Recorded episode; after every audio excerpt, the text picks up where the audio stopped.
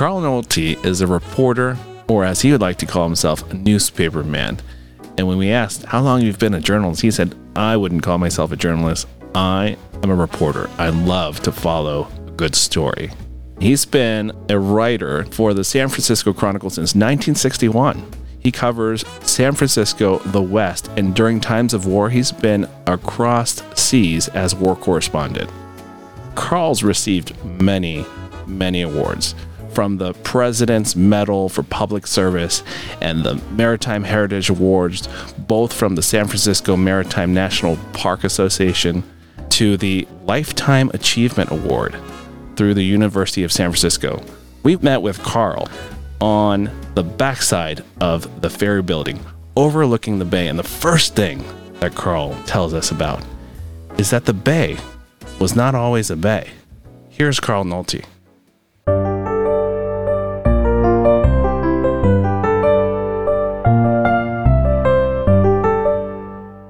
I'm Susan Brown. I'm Michaela Joy O'Shea. And I'm Jay Yee. You're listening to Beyond the Fog Radio, our podcast about the untold stories of San Francisco's long history from the people that have helped shape it. Whether you're new to San Francisco or have lived here your entire life, join us as we share the stories of our city by the bay.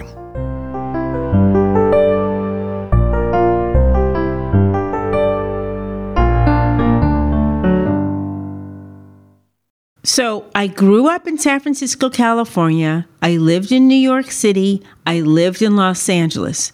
I'm very drawn to the water and I really enjoy all those cities because of the water, especially San Francisco and New York because they both have amazing ports. But we have a very special port because you can see two bridges the Golden Gate Bridge and the Bay Bridge.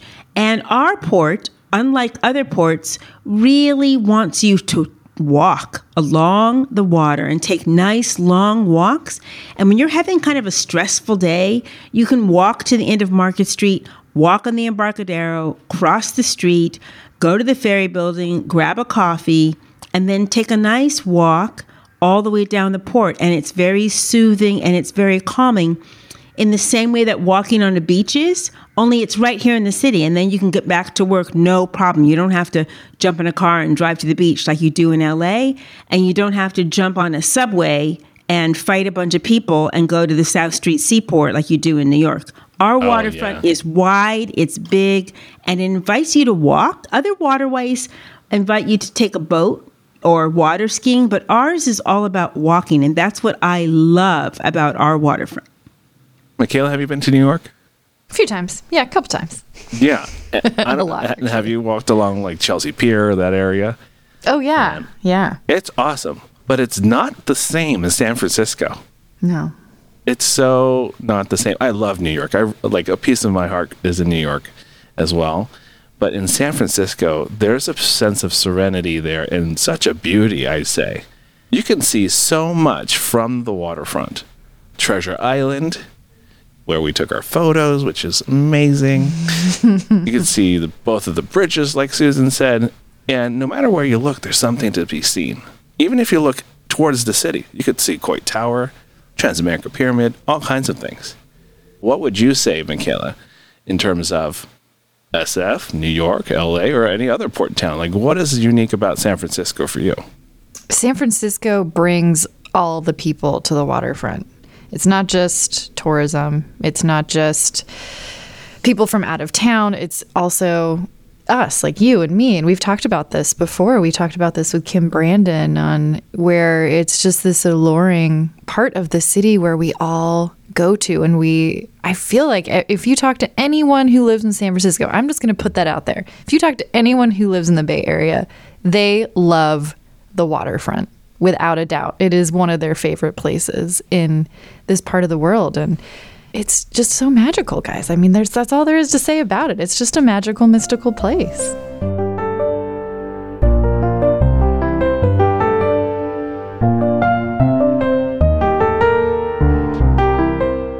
My name is Carl Nolte, and I write a column for the San Francisco Chronicle called Native Son, which is about the city and about the Bay Area a little bit. Carl's encyclopedic knowledge of San Francisco doesn't just go back to the city's founding, but all the way back to prehistoric times when giants roamed the land. It was much warmer then, and it was full of animals like giant mammoths and big cats like saber-toothed tigers and stuff, like the Serengeti Plain of Africa. Wow. And, and the sea level rose and made the Golden Gate. So climate change is not new. Huh. Wow, I had no And they idea. still dig up pieces of mammoths like a North Beach, right, the mammoth tooth and tusks and stuff like that. right. Yeah, no one had any idea. That's fascinating. only 8,000 years ago. That's, you know, not that long ago. No, So maybe you're right. Maybe climate change isn't new. it isn't. No. Okay. You look down the San Mateo coast, you see these kind of coastal plateaus. Those are all former sea levels. Right, because the sea was once higher. Oh, yeah. well, And then much- it goes down. higher. It went down and goes up and down. Yeah. Yeah, the Golden Gate, this whole thing was a valley. This was a valley? Valley, yeah, with the big rivers coming through it, which is the, no, the Golden Gate. Out here in the bay was a va- was a valley. Yeah. Wow. So And this so, the, where we see ocean the water, was out there, huh? where the water is, that was actually land? Yeah, it was land. Uh, Farallones at 25 miles in the ocean. That was the ocean range. That was the edge of the ocean. Wow. So between there, between what's now San Francisco, the Ocean Beach, and there was just big plain with elephants and tigers and and, uh, tigers? big cats. Yeah, not tigers, big cats. Wow. You know, the, the uh, California saber-toothed Oh, right, right, animals. Oh called- my God. yeah, wolves I didn't know stuff. that. Yeah. I didn't know that. Yeah, some guy told me about it. Yeah, it was like Africa almost. You know, all these animals and well, I don't know whether any humans or not. Probably not. Probably Couldn't find it. They're under the ocean anyway. Yeah. So, and the ice age, the ice caps melted, and the river through the Golden Gate became the Golden Gate Strait, and it's all flooded like this. Huh. About eight thousand years ago. Eight thousand years. 8,000 years ago. This was on the far side of the world. So it- the California coast was not explored till 1542. This is Cabrillo. That's the time of Henry VIII in England. And people in Europe or China did not know about us. Nowhere in the world did anyone know, except for the people who lived here, that California was even here. It wasn't even discovered by Europeans until, well, the outside world, till 250 years ago. Wow. And the Indian people showed it to him and said, look at this. And they, well, So you see the result. so tell us a little bit about the the port. What was the impetus to even build the port in the first place? Well, the impetus is the gigantic harbor here. It's about 450 square miles of salt water and all the way up the rivers to almost you could go to Sacramento and Stockton by ship. Colonists, the Spanish and the French and everybody else, the British were looking for a port on the west coast. And when they found this bay in 1769, it was a clear place for the development of the region, right? Because it was all native Californians were living here, native Indian people living here, about, I don't know, 20,000 maybe, not that many. So the Spanish colonists came up and built a mission and a presidio and a fort on San Francisco Bay, hoping that it would be the center of commerce for them. But it was the end of the world for them because they had come up from Mexico, so that's as far as they got was. And the Russians came down from Alaska, but both of those were too far away from their home base. And all that was sort of qui- very quiet, almost no commerce here. A ship every once in a while, a ship about every three or four months. When Richard Henry Dana came here in 1834, there was only one other ship in the harbor, an American ship and a Russian ship. And the Americans were trading with the Spanish and Mexicans for hides and stuff like that. What happened was in 1848, they discovered gold on the American River near out of Sacramento. Set off its gold rush. The timing was, you know what they say about timing? Timing's everything. Right. There was a famine and there was a revolution in Europe, Germany and Italy and France. There was a big famine in Ireland. There was a famine and warlord stuff trouble in China and a bunch of revolutionary stuff in South America. And they all came from all and the United States. They all came here at the same time and turned this place into this kind of instant city. The way you add water to something and make food. I mean, it was went from nothing, a village of about 350 people, to an instant city of 10,000, 15,000, or something like that in a year. In a year. And what prompted that was this harbor, the port. Because there was, oh, there was only two ways to get here. You could walk across the United States. you know, it's kind of most, most, a lot of it was unexplored. You know, there wasn't anybody there except the Indian people who were hostile to, to this. but didn't attack them because they thought these folks were just passing through. Right. And besides, they carried disease. They carried cholera and other stuff, so they stayed away from it first. Right, right. Until they realized what was going on. But at first, they just stayed away from them. No, they don't get rid of these guys. They're not going to stay anyway. So that was when you had to walk. And the other way was by sea. And that was how they came about 15,000 in a single year by sea and the rest by land. And the prize was the Bay of San Francisco. San Francisco here is a deep water harbor. You could sail to the Golden Gate, anchor right here. And the city is built on the little cove where we are in the ferry building, which is part of Yerba Buena Cove. And underneath this ferry building, and just up the street, are remnants of uh, ruins of old ships. Yeah. One of them called the Roma, is right under Market Street, where this streetcar, Muni Metro streetcar makes a turn to get out to the ballpark. The ship under there.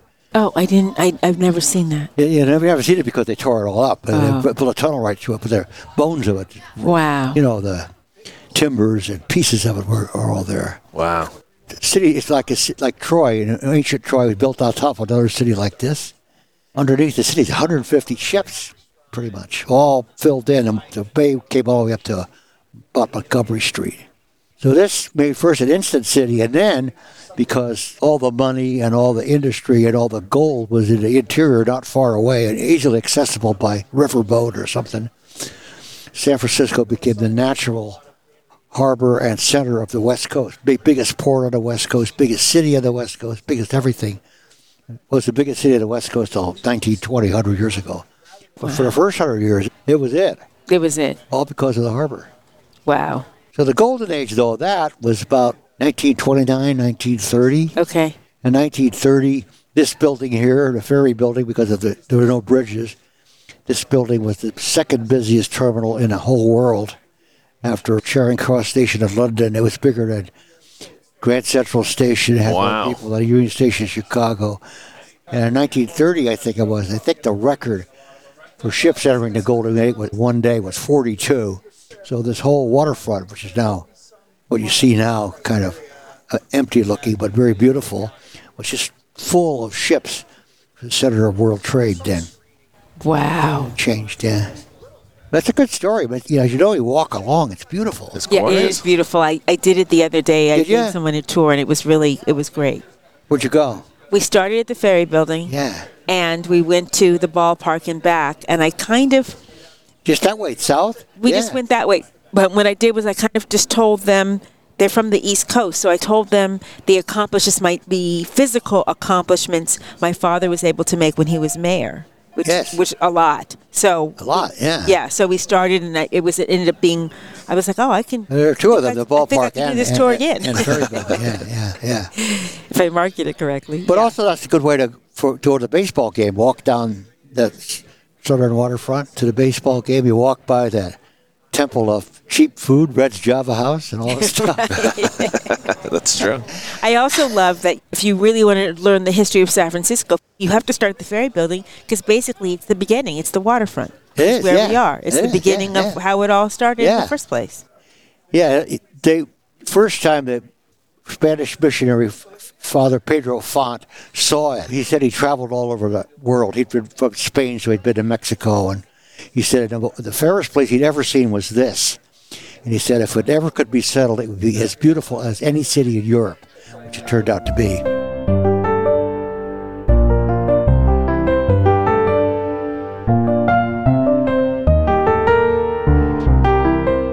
Can you tell us a little bit about the maritime history here? Well, the maritime history starts with Spanish discovery of the bay. You say discovery because the Indians were here and knew about it, but they had not explored or traveled, and it wasn't developed. It was sighted by uh, the Spanish in 1769 in November. The Indian party led Sergeant Ortega to the top of a hill down on Sweeney Ridge in San Mateo County, where you can see the South Bay. And he just said, a huge bay. He was all amazed. This is the harbor we've been looking for. And they came back later and explored around the edge of the bay in 1775. The first ship, as far as we know, came in here. That was a Spanish ship named San Carlos in August 1775. They anchored at what's called Ayala Cove and Angel Island, explored the bay. They stayed about a month. The native people were very friendly to them, and they thought this is really an amazing place. So then they sent back that this harbor was here, and nothing happened for 1775 to 1849 when 48 49 when gold was discovered when it became the gold rush they said started in January of 1849 when the steamship I may have been wrong on that date, but I think it was 1849 for sure, the winter. The steamship California came in the Golden Gate. It had come from New York, establishing mail service to the West Coast. So I had to go all the way around South America, which it took months. When they got to Panama, the ship had hardly any passengers. Nobody wanted to go. They met thousands of people on the beach wanting to go to California. Why is that? So they'd heard that gold was discovered. They would pay anything to go on the ship. So the ship was built to accommodate maybe 50 passengers. They jammed about 350 on there, all they could hold. Oh my Really? gosh. Really rough-looking people to adventurer guys, and then they all big, had big mutinies and fights and yelled at the captain. They burned up all the fuel. They had to stop in Monterey, chop down trees to get more fuel. The big horrible Wow. one. So they come in the Golden Gate, boom, and there's this whole tent city here. And there's people here already. Tent city and muddy looking, horrible place with not a single building, maybe one.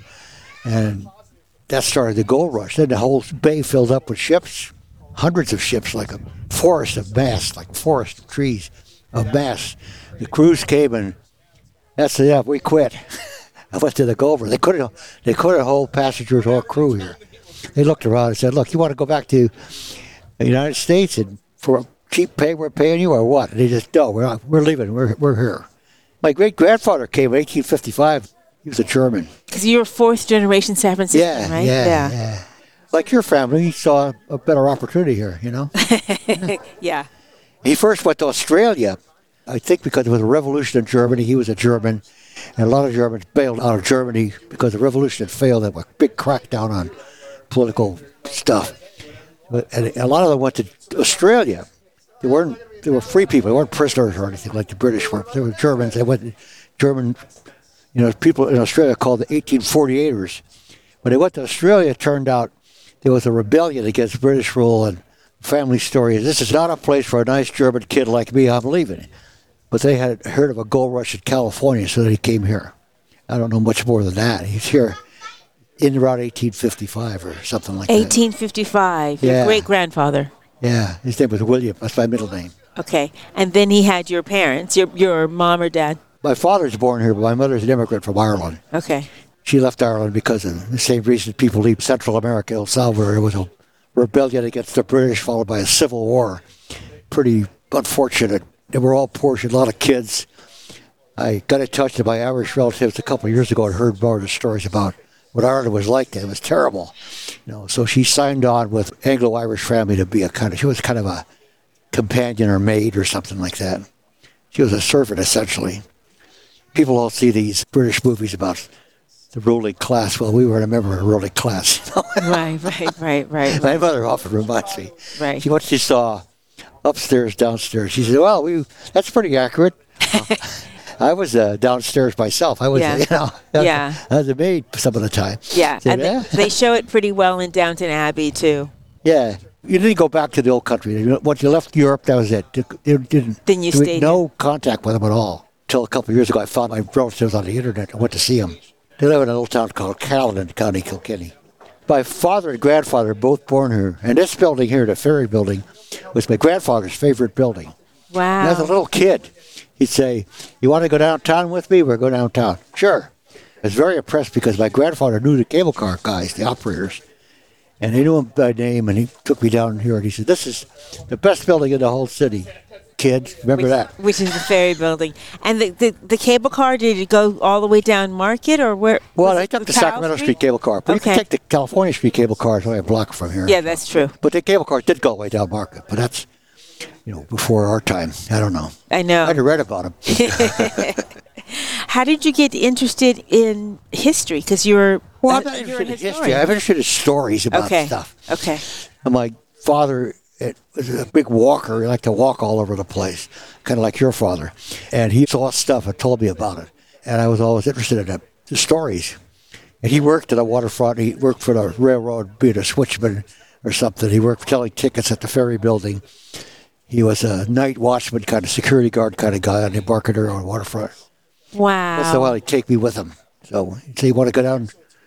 Going to come work with me? Yeah, sure. I don't have anything to do. You watch, hang out. So we go to to the piers and look on. We one time we go and sometimes we go on ships and see the crew and they give it, go us give little kid coffee and stuff. You know, That's hey cool. kid, this is nifty. You know, so I got kind of interested in. it.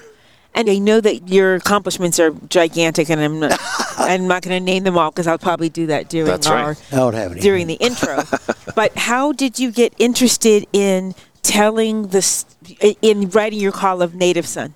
Well, I got the column because I worked for the paper before, but I got interested in newspapering, and I, I don't like to say journalism because that sounds too important. When I was a little kid, I used to deliver the paper, and I read it first, making it late to deliver, and kind of drifted into it.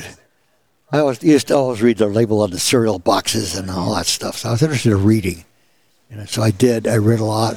I did other things. I was a soldier for a while, got drafted.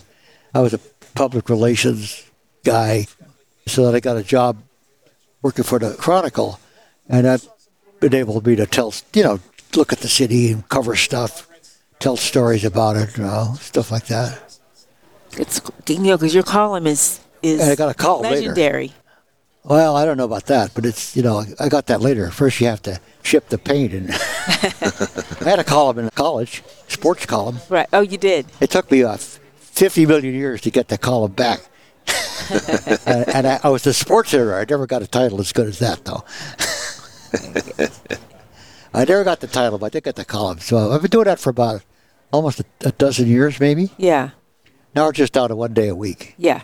Yeah. Wow. It keeps me out of bars, I guess. Keeps you healthy. So San Francisco was kind of a rough town during the gold rush days. Was oh, yeah. swashbuckling and Well, I don't know. Swashbuckling implies pirates and yeah, it does. guys with swords. and everything. These were people with guns.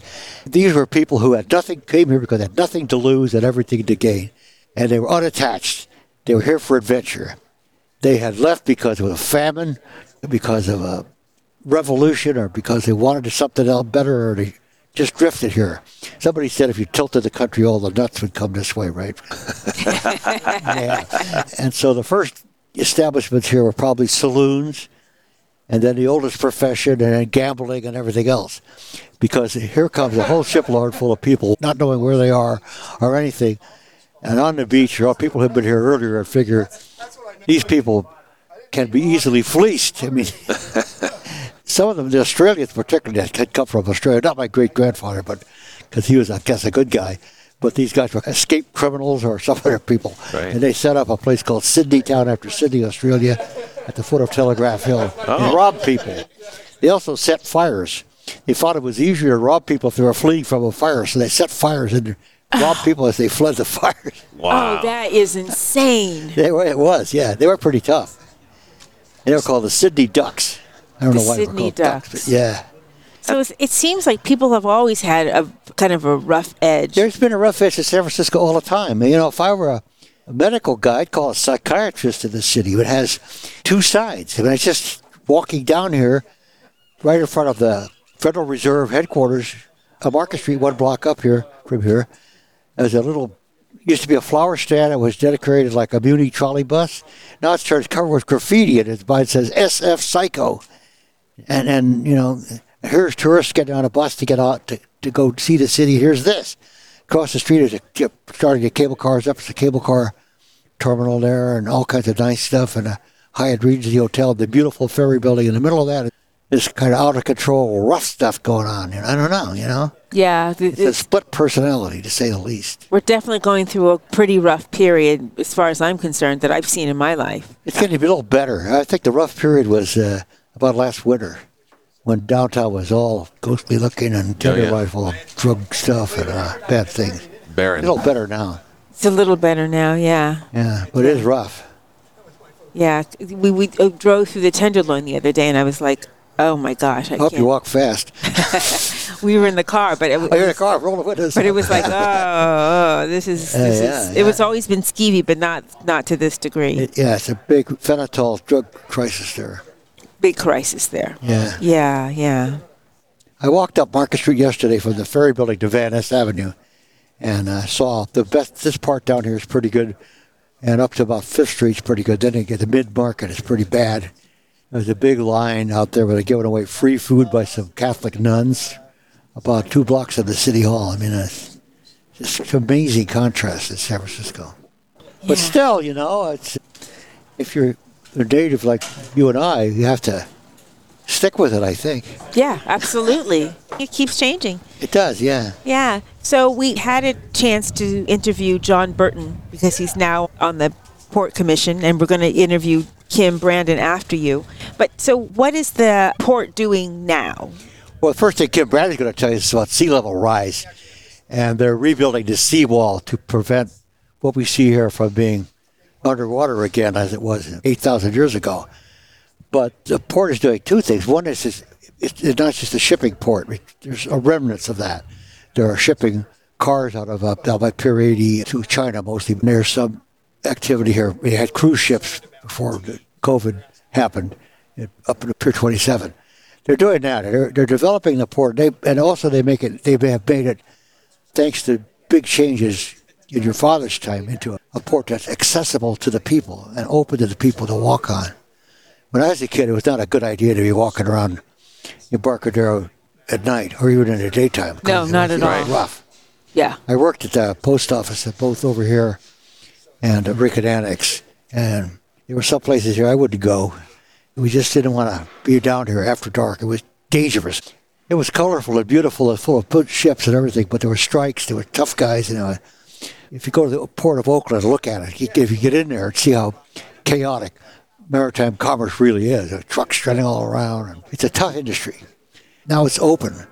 You could walk, as you said, to, from the ballpark to the Fisherman's Wharf. You could go all, all over the place. A beautiful national park down there with all these historic ships in it. I think the Port Commission is making it better. Although it's not easy to do No, it's not easy. because it's political as hell. Yeah. And John Burton, of course, had a role in turning the port into a port that belongs to the people of San Francisco, not just the state. It was uh, run by the State Board of Harbor Commissioners for years and years and years. The state got it because private industries mostly tend on robbing the people, or just, well, say, making a profit out of it. I had control of the port and were going to use it for their own purposes. So the state got control of it 150 years ago, something and only got it back from the state. The city only got it back from the state. When was that? 50, 60 years ago? Not long ago. Yeah. Yeah. Something like 50 or 60 years ago, something like that. Yeah, but one of the problems with the port had was that people will, they all claim that we've lost our maritime sense of, of the port. What happened was that the port of San Francisco, when, when the maritime industry changed to containers, putting all the cargo in these big steel boxes, 40 feet and 20 feet long, putting them on ships. Oakland invested heavily in that. San Francisco invested instead in a technology called lighter aboard ship, which turned out to be an obsolete technology. It's almost as, as if you invested in airships, dirigibles instead of jet planes. Yeah, And so exactly. the shipping went all to Oakland instead of to San Francisco. We were in the boxcar business and they were in a unit trade business.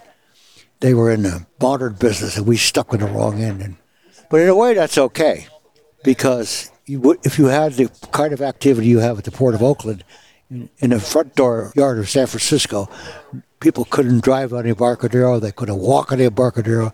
They couldn't hang out on the Embarcadero. They couldn't have restaurants except for kind of hash houses and places Right. like it would be a working port like Oakland. It would not be what it is, which is a magnificent, beautiful place to walk. Yeah, yeah. So it has benefits for the people of San Francisco. On the other hand, the maritime industry is important. I mean, 90% of everything we have comes by sea. His coat probably, probably made in China. I'm sure his watch is a Swiss watch. It didn't didn't come on an airplane, I'll tell you. My shoes are from China. It all came by sea. Right. And so the sea has always been important to this region. San Francisco is more than just a city; it's also a region, and that region is right over there. I mean, it's just it's it's important and useful and beautiful at the same time. I don't know how you describe that. Is there such a thing? Yeah. yeah. No, it's, it's Well said. Yeah. yeah.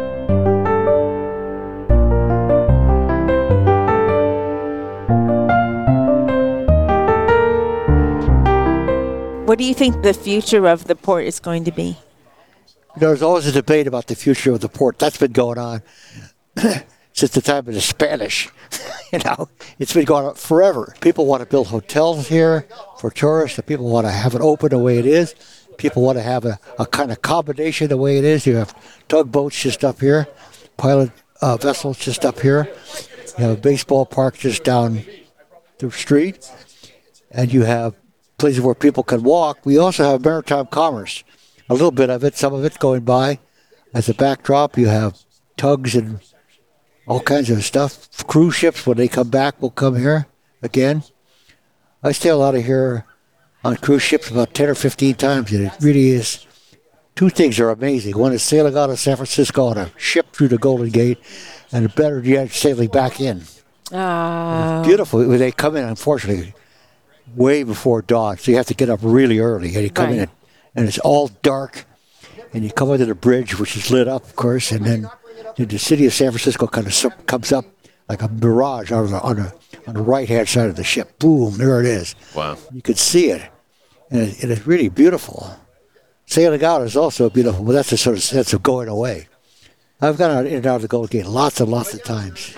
You're outside, you see, you come in by ship ever yourself? No, never. You're out there, you could see sunset in Richmond District. The streets all lined up. You could see them from the ocean. You could see the bridge, and you could see it, and you could come up on it. Mount Tamalpais on the right looks like a, you know, the country, the completely wilderness. And you, and you come in and, and under the Golden Gate Bridge. It really is something. Wow. Uh, so beautiful. Going out the same way, except you're leaving, and you're going out. You go out under the bridge. Usually the ship will blow a whistle or something, press the hell out of her. But you don't do it in the morning because they're noise people. But and then uh, then you go and have a drink. And you ah, look at that. it's amazing. it's fun. It's amazing. So you mentioned your great grandfather. Yes, what about him? I know you know more about him than I do. I just told you how much about him. Where did he first settle in the city? He, as far as I could tell, from looking at the city directory, his first house was at, at 44 Montgomery Street, Wow. Right, right up here, which is where the Wells Fargo Bank headquarters is. So he lived on Montgomery Street, then he lived on Kearny Street, and then his main house was at 631 Minna, Uh huh. which is south of Market. Yeah. And my, my grandfather, my great grandfather lived there. My grandfather was born there. And across the street was a, and I looked up at the census. I never found this out later. Across the street was a family who had come from Ohio, who were Irish. They were Hare. Three girls and a boy. Uh, their mother was a widow. And the, one of the girls, was, her, name, her name was Alice Hare. And my grandfather married her. No My grandfather was the German. So I'm three quarters Irish. Uh huh. But the German part, my uh, mother didn't approve of too much. My, my mother would say, I have two kids and one kraut. and that was not a compliment. They live in a Western Addition, nin- 1908 line in Sacramento, Wow. which is still Wow. there. Yeah. And then you're you were born in. Up born uh, what, what is now, I think it's California Pacific Medical Center on Sacramento Street. Uh huh. Right. But then it was the Stanford Hospital. Oh wow. And where did you grow up? What I never grew up. Okay. Important, it's Where were important you to a remember child? that. Okay.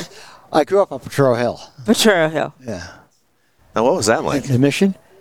Well, it was it was not what it is now. I'll tell you, there was a lot of open space, was a hill with goats and horses on a little bit. During World War II, they built a housing project up there, and that changed it. I delivered newspapers to the housing project. Is that why it's called Goat Hill? It was, it was Nanny Goat, uh, Goat Hill Pizzas up there, yeah, yeah.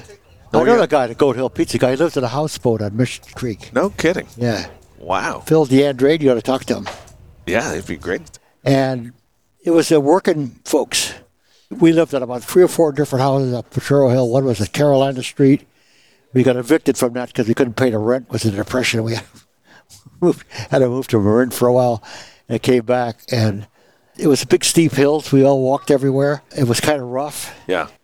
One time, uh, I, I did something. I injured my ear, and I, my mother and father couldn't do what to do with it. So we went to the Mission Emergency Hospital like a Saturday night, and they said, doctor said, just sit here, sonny. I have to do something else. And they, what I had to do something else was take care of guys from a big bar fight at Potrero Hill. And they, but I'm on 24th Street at the Mission, Wow. where they had fights with beer bottles, and they're all cut up. And oh, oh jeez, I'm over. wow. So the Mission District was pretty rough. Yeah.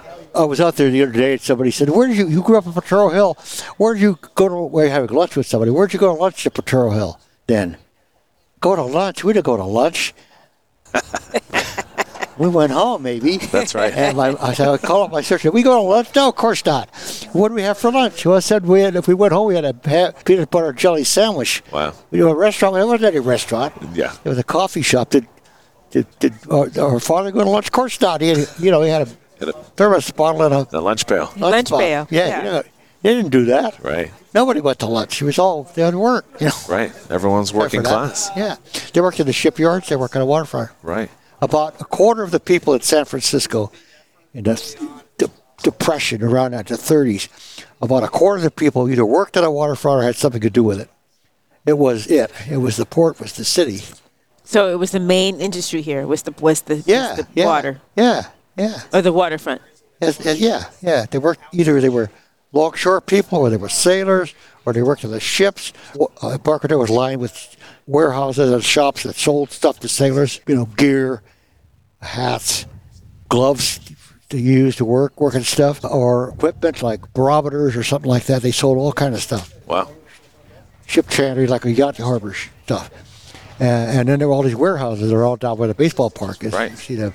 Right, right. Yeah. Must have been a sight to see because, you know, one of my favorite views is on top of Potrero Hill looking east. Yeah. You can look down at the Yeah. water. You can see China You on Basin. Hill? No, no. I, uh, I own a business in South Market, so I often drive. So where? where? My office is on 3rd and Brannan. Oh, Third and Brown, yeah. Well, we, you know, where St. Teresa's Church is up Potrero on 18th Street and about, I don't know, Arkansas or Mississippi or something. Yeah. There's a library there, no, public library. I remember going up, being up there because we used to sometimes walk over to St. Teresa's Church, and at night, the, the rail yard there was just full of steam locomotives and all kind of freight and stuff like that. Wow. Trains right up and down the waterfront, you know, steam trains. Amazing. smoke of you know steam and noise and Yeah. everything. So the whole city, that part of the city, is just noisy at night, just bang, slamming, and and the shipyards worked all the time too. Right. So You could just watch all the action. yeah, yeah, it was full of life, Yeah. industrial life. That's all got away. You know, we we got high tech now, Yeah. but it was like high tech is now. Right, the exactly. major major industry. Yeah. all connected with either shipping or, or manufacturing, which had to do with shipping. So, was, you know, all the stuff was made here. Hmm. You go up to Victoria, BC, a nice, beautiful place along the main city where old buildings are built Right. in the 1870s, and all the ironworks on it says uh, Phoenix Ironworks, San Francisco. No kidding. They manufacture stuff for all the West Coast. Wow. Up in the mines, you go up to Virginia City where they had all the gold mines and silver mines. All the equipment says San, was made in San Francisco. Wow. It's amazing. It was a big, you know, either you had it made in Pittsburgh and shipped it out here by rail, which took forever and cost a lot of money, or you made it here. So that's what they did. It's So amazing. It's, it's super cool. Yeah. Awesome. I've seen old pictures, though. They say smog is terrible. But before that, all these industries, before they got oil and them, burned coal. So the whole city is coal, coal smoke and smokestacks spewing smoke out. And there's a book called Recollections of a Tule Sailor about a ferry boat captain described coming into San Francisco in the winter. All this haze over the whole city, gray. From the coal. But yeah, from the smoke, the smokestacks in the factories and all that stuff. They had to get rid of coal because you had to import it from the East Coast, so they used oil instead. But it still made a lot of oil smoke is still black and heavy in Yeah. factories. You know, Toxic. they thought that was good. Yeah, because all those people here 100 years ago are all dead, right? Yeah, So they're all must be dead. Yeah. They didn't care. So it didn't Ah, really work. You went for that one, didn't you? I'm just enlightened with all the stories told today. I know. It's pretty amazing. Well, you know, what's amazing about the city is it, it's this combination of all this stuff. It's a combination of salt water and hills and, you know, things like animals running around the city. So mountain lions in Bernal Heights and all kinds of stuff, coyotes and, and, uh, and an urban city that in many ways is, uh, is kind of a mess in some ways about it, but in other ways it's very beautiful. Uh, and it's all in this big combination place. You, know, you can't find that in very many other places. Maybe Manhattan, I don't know, but No, you can't find thing. it in, other places. I, I want to ask you something. Treasure Island is a man-made island. Is. What was the impetus to make an island in the middle of the bay like that? Yeah, we don't like to say man-made because that's sexist. It's artificial island. Okay, artificial. Okay, okay, you're right. Artificial, yeah. Well, San Francisco, as you well know, everybody who knows, likes to have parties. And so the first big party was in 1894 when they had a exposition at Golden Gate Park to celebrate the climate called the Midwinter Fair. They had a big thing. The De Young Museum came out of that. The bandstand came out of that. And they had a Ferris wheel just like the one they put out there. So that was pretty successful. And then in 1915, only nine years after the city was completely destroyed in an earthquake, they had a big exposition in the marina called the Panama Pacific International Exposition. The Yes. remnant of that is the Palace of Fine Arts. Yes. In 1939, they decided to have another fair toward the end of the Depression to celebrate the opening of the Golden Gate Bridge and the Bay Bridge. Bay Bridge in 1936 and the Golden Gate a year later. So they didn't have any place to put it. And so, like the marina, which was a kind of a marsh, they filled it in on the shoal out here, shallow part of the bay. They built it and called it Treasure Island. They called it treasures like uh, Treasure Island, or they claimed that the bottom of the bay was full of gold tailings or some other nonsense.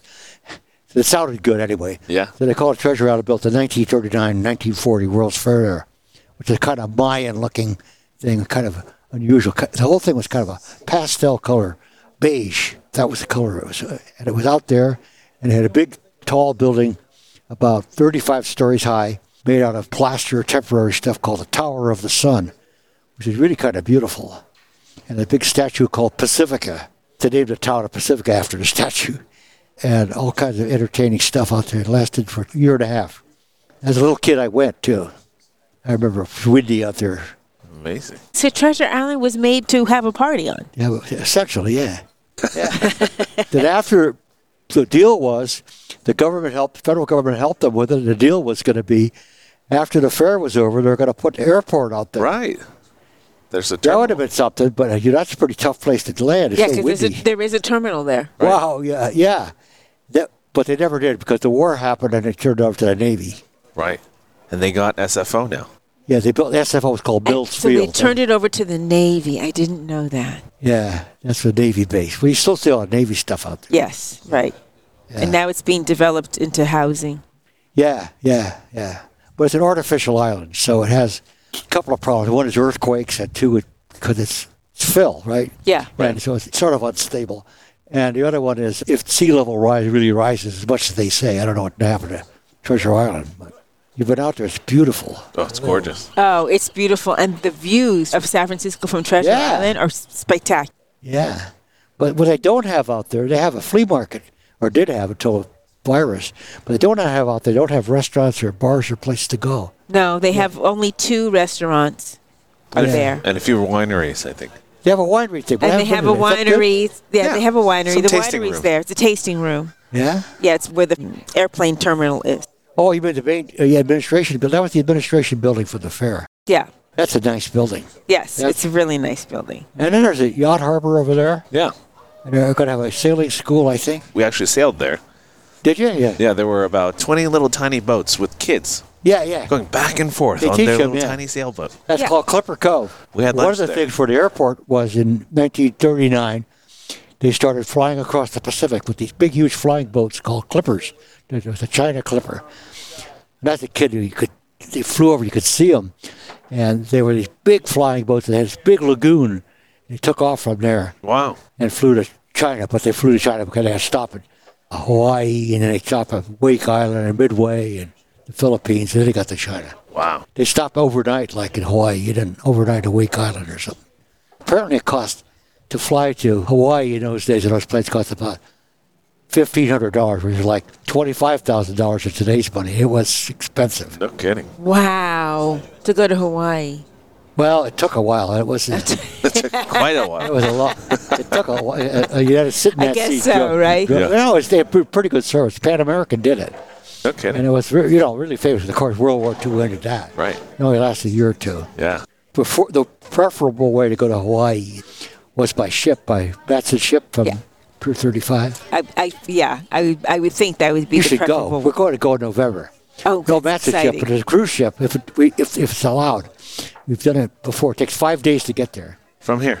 Yeah, Wow. out the Golden Gate, right? Yeah, First few days, you the got to put all the coats on, and it's cold. Yeah. And after about the third day, the sun comes out, and you sort of get sort of Hawaiian stuff starts getting warm, in the tropics, and when you come there, it's all palm trees and Yeah. Paradise of the Pacific stuff. That sounds lovely. That sounds so nice. Yeah. The whole trip takes 10 days, or maybe longer. You go five days out, go to some islands, and you go have to go to Ensenada and back here. I think it's maybe 15 days or something. We, we did it once, and we're going to do it in November. I Great. hope. Great. We put a deposit on it anyway. Yeah. If they let you go, you know, maybe the virus will happen. I don't know. No, no, hopefully not. We'll see. That'd be great. All right. Thank you for being That's on our perfect. show. Thank you so much for your Okay. time. What else can we do? Have some coffee.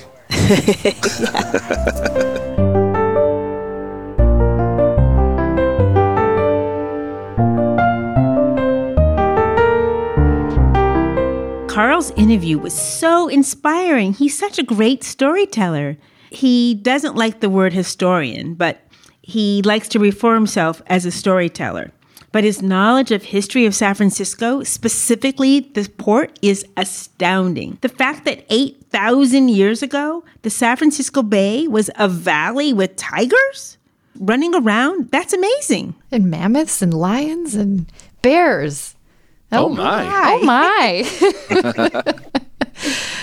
and oh wow, listening back to this recording and I was just sharing with everybody. You guys said wow like every 30 seconds. It was just like wow, wow, wow, Carl, wow.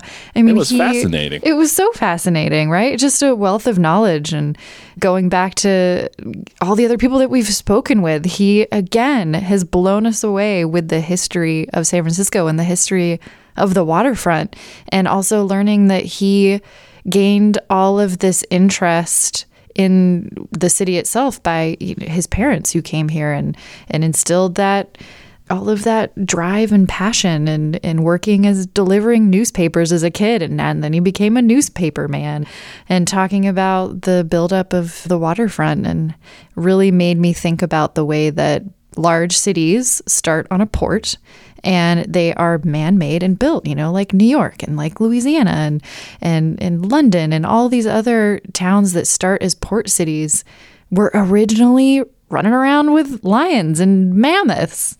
Crazy jay. Tell us more about your your astounding awe about this chat with carl. I mean, yes, saber-toothed tigers, mammoths, fascinating. That's part of the first wow. But the other wow for me is to listen to a native San Franciscan tell us about his history and what it was like growing up. I just envision I was transported back to when he was a child. I could imagine myself sitting on a grassy hill eating a sandwich and looking down eastward into China Basin, what is now Mission Bay, Dog Patch, the whole area, and just watching and hearing all the sounds. I just love that. And a little secret I'm a history geek. I love to hear how things came to be. So, this is what I love about doing this podcast is just to find out, oh, why is that thing there now? Because it was before my time. So, it was really great to meet someone who can really shed some light on the waterfront. Super cool. So cool. So, so cool. And the waterfront is the coolest is we just can't say enough amazing, incredible, wonderful, delightful things about our waterfront here in San Francisco. So, we're going to stop saying things now and we're going to wrap up our Exploring the Waterfront series. But our interview that we have coming up next week is still very historically fascinating. It is with George Chen, the owner of China Live. Oh man, China Live, delicious. I am so looking forward to that interview. It's going to be really, really fun. And so, in the meantime, everyone, don't forget to follow us on Instagram and on Facebook. We're at Beyond the Fog Radio. And what else, Susan? please subscribe so we can keep bringing you all of these amazing interviews. You can listen to our podcast on Apple, Google, or Spotify or wherever you get your podcast. That's right. Thanks, Susan. And thank you all for listening to this week's episode of Beyond the Fog Radio. Until next week, take care. Bye now. Bye. Thanks. Bye. Thank you.